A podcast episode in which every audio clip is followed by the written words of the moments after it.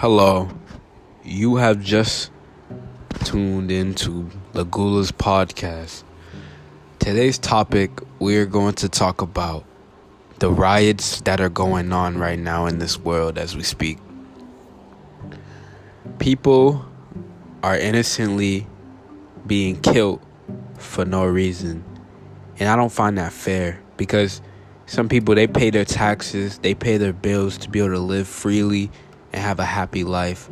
But we have police officers out here innocently arresting and committing unlawful acts, which makes no sense to me. I just want to take the chance to express how I feel about this and how I want this to end. And I want us to fight.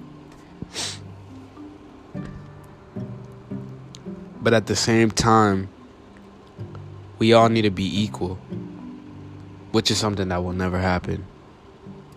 But I hope someday the President of the United States will realize that us people, we need justice.